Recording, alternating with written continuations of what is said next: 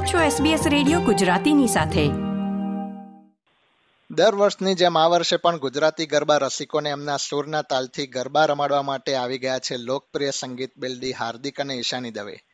આ વર્ષે કયા શહેરમાં ગરબા રમાડવાનું આયોજન છે ઓસ્ટ્રેલિયા પ્રવાસ માટે તેઓ કેટલા આતુર છે એ વિશે તેઓ વાત કરવા આપણી સાથે જોડાયા છે. હાર્દિક અને Ishani welcome to SBS Gujarati once again thank you thank you thank you very much thank you very much Hardik અને ઈશાની, આપ અત્યારે બ્રિસ્બેનથી અમારી સાથે જોડાઈ રહ્યા છો. તો બ્રિસ્બેનથી સમગ્ર ઓસ્ટ્રેલિયાના ગુજરાતી ગરબા ચાહકોને તમે શું સંદેશ આપશો?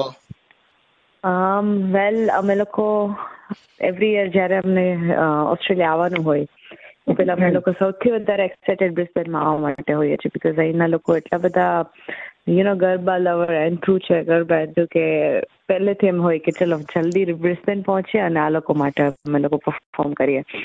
સો લાઇકવાઇઝ વન્સ અગેન અમે લોકો ખૂબ જ એક્સાઇટેડ છીએ આ સેટરડેના બધા માટે ગરબા રમવા માટે.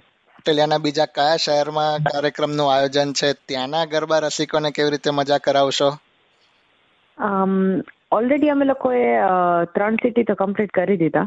અમે મેલબર્ન પર્થ અને એડિલેડમાં ગરબા અમારા હતા લાસ્ટ વીક એટલે બે વીકથી અમે લોકો છીએ.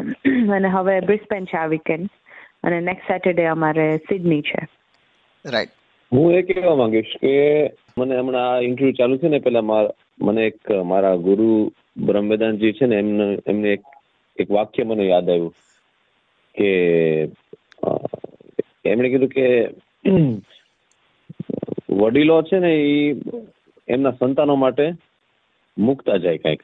ભલે પછી એના સંતાનો લાયક હોય કે ના હોય પણ એ એના માટે કંઈક મુકતા છે. એ રીતે ભારતમાં ઋષિમુનિઓ આ નવ નવરાત્રીની જે ડિઝાઇન છે જે જે નવરાત્રીનું વિજ્ઞાન છે એ આપણા આપણા આપણા ભારતીયો માટે ખાસ મુકતા ગયા છે.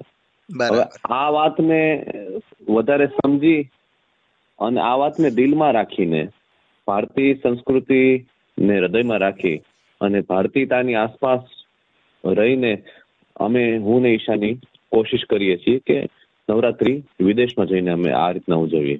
બિલકુલ ખૂબ જ સરસ. તો ખાસ એ અહીંના લોકોને એક એ ખાસ જણાવવાનું કે તમે આવો અને આપણે આ નવદુર્ગાનો ભાવ દિલમાં રાખીને આ વાતને સેલિબ્રેટ કરીએ.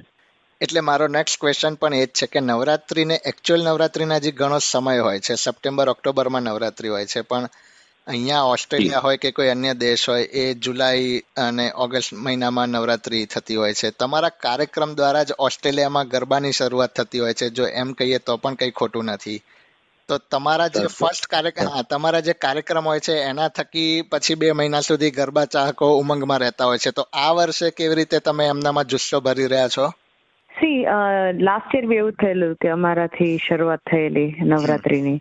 અને આઈ થિંક અમે લોકો અગર if you talk about scripting કે આપણે કયા ગરબા ગાવાના છે, તો મારો ને હાર્દિકભાઈનો ઓલવેઝ એ પ્રયત્ન રહે છે કે આપણા જે ઓથેન્ટિક ગરબા છે, એ લઈએ.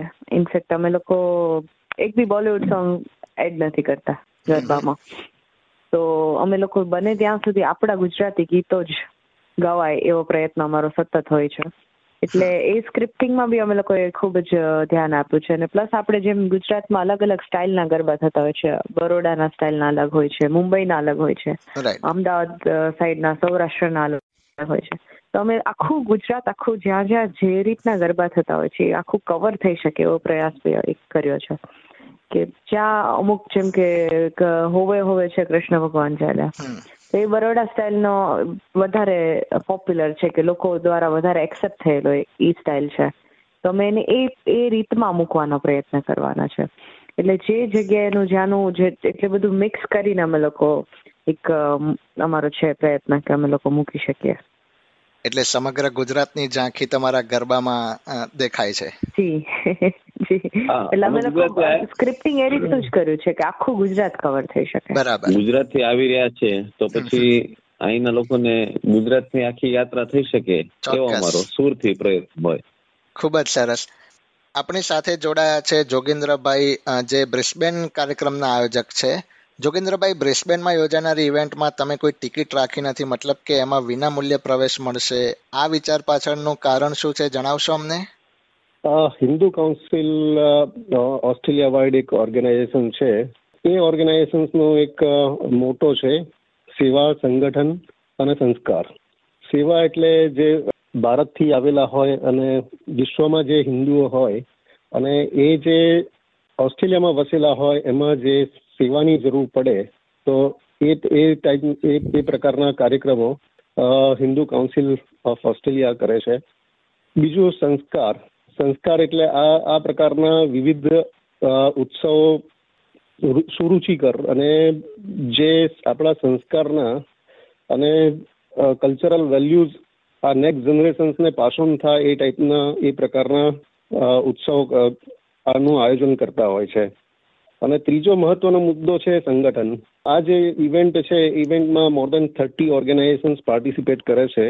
અને એ જે રોકલી શો ગ્રાઉન્ડ બ્રિસ્બેનમાં જે ઇવેન્ટ રાખેલો છે વેન્યુ છે, ત્યાં લગભગ થર્ટી ઓર્ગેનાઇઝેશન્સ એ એમના પોતાના ટેબલ્સ માર્કી મૂકી અને એક રૂફની નીચે એક છત્રછાયામાં બધા ભેગા થવાના છે. એ એક સંગઠન કરવાનો આ એક સારો મોકો છે. અને એ એ ગણતરીથી આપણે આ પ્રોગ્રામ સંપૂર્ણ ફ્રી રાખેલો છે. એની કોઈ કોસ્ટ નથી, એન્ટ્રી ફી નથી. બીજું છે કે આ જે વોલેન્ટરિંગ જે કાર્યકર્તા છે, એ બધા સ્વયંસેવકો છે, જે વોલેન્ટિયરિંગ કરે છે, પોતાના સમય અને પૈસાનો ઉપયોગ કરીને આમાં પાર્ટિસિપેટ કરવાના છે. ઈશાની અને હાર્દિક ઓસ્ટ્રેલિયા સિવાય પણ આપ અન્ય ઘણા દેશોમાં પરફોર્મ કરો છો? સૌથી વધુ મજા કયા દેશમાં આવે છે? શું ઓસ્ટ્રેલિયામાં આવે છે કે અન્ય કોઈ દેશમાં? ના. મને તો ઓસ્ટ્રેલિયામાં ઓસ્ટ્રેલિયામાં જ વધારે આવે છે. રાઈટ અને ઓસ્ટ્રેલિયામાં બેઠા છીએ એટલે અમે ઓસ્ટ્રેલિયાનું કહે છે એમ નથી કહેતા પણ ખરેખર અહીં મજા આવે છે. અમારા પિતાશ્રી પ્રફુલભાઈ દવે સાથે એમના આશીર્વાદથી અમે અમેરિકા યુકે પછી હું નાનો હતો ત્યારે દુબઈ મસ્કત મિડલ ઇસ્ટમાં અમે ગરબા કરવા ગયેલા. પણ સૌથી વધારે મજા અમને જો અત્યારે પૂછો ને કે ક્યાં આવે છે તો આ ઓસ્ટ્રેલિયામાં અમને વધારે મજા આવે છે. બરાબર. અને એમાં પણ ભાઈ બહેનની જોડીને ગાવાની ઘણી મજા આવે. હા તો આ વર્ષે નવરાત્રી દરમિયાન બીજા કયા દેશોમાં જવાનું પ્લાનિંગ છે તમારું? યુએસ છે ન્યૂઝ અમે એકચ્યુઅલી ઓસ્ટ્રેલિયાથી સિડનીથી પતાવીને લાસ્ટ ગરબા છે સિડનીમાં એ પતાવીને ન્યુઝીલેન્ડ જઈ રહ્યા છે. એટલે અમારા ટુ ટુ વીક્સ જેવું અમારું ન્યુઝીલેન્ડમાં છે ગરબા. પછી ઇન્ડિયા જઈને યુએસ કેનેડા નો પ્લાન છે. એન્ડ ધેન મેઇન નવરાત્રી અમારે પાછી ઇન્ડિયામાં જ છે. પછી ઓસ્ટ્રેલિયાથી ન્યુઝીલેન્ડ ઈશા અમે જઈ રહ્યા છે અને પછી ત્યાંથી મારે હું ઇન્ડિયા જઈ રહ્યો છું. કારણ કે ઇન્ડિયા આ વખતે અમે એક પોતાનું તે સમૂહનું એક આયોજન કરી રહ્યા છીએ. તો એના માટેની બધી તૈયારી માટે વહેલા જઈ રહ્યા છે હું હું એ રીતે વહેલો જઈ રહ્યો છું. તો હાર્દિક અને ઈશાની અમારા શ્રોતા માટે એક ગરબો થઈ જાય. નવરાત્રી એટલે નવદુર્ગા જેને કહેવામાં આવ્યું. એમ કહેવાય છે કે ત્રણ નોરતા મહાલક્ષ્મીના છે, ત્રણ નોરતા મહાસરસ્વતીના છે ને બાકીના ત્રણ નોરતા મહાકાળીના છે. તો મહાકાળી જે શક્તિ છે એનું બહુ મહત્વ છે. અને ઋષિમુનિઓ એ જ એનું ઘણો એના વિશે ઘણું સમજાવી ગયા છે. હું એક મહાકાળી માતાજીનો ગરબો સંભળાવું કે જે જે લોકો સુધી પણ એટલો પહોંચ્યો છે અને એમાં મહાકાળી એનર્જીની પણ વાત છે. એ એ વસાવ્યો ચાપાનેર, કે વસાવ્યો ચાપાનેર, માં પાવાગઢ વાળી રે માં. પાવા તે ગઢથી મળી ઉતર્યા મહાકાળી રે ખૂબ જ સરસ. હાર્દિકભાઈ અને ઈશાનીબેન આજે તમે એસબીએસ ગુજરાતી સાથે જોડાયા. તમારા ઓસ્ટ્રેલિયામાં જે ગરબાની ઇવેન્ટ્સ થઈ રહી છે આગામી સમયમાં ક્યાં ક્યાં કયા શહેરમાં તમે જશો અમારી સાથે ગરબા તમે ગાયા શ્રોતા મિત્રોને ગરબાની મજા કરાવી એ બદલ હું વત્સલ પટેલ તમારો આભાર વ્યક્ત કરું છું.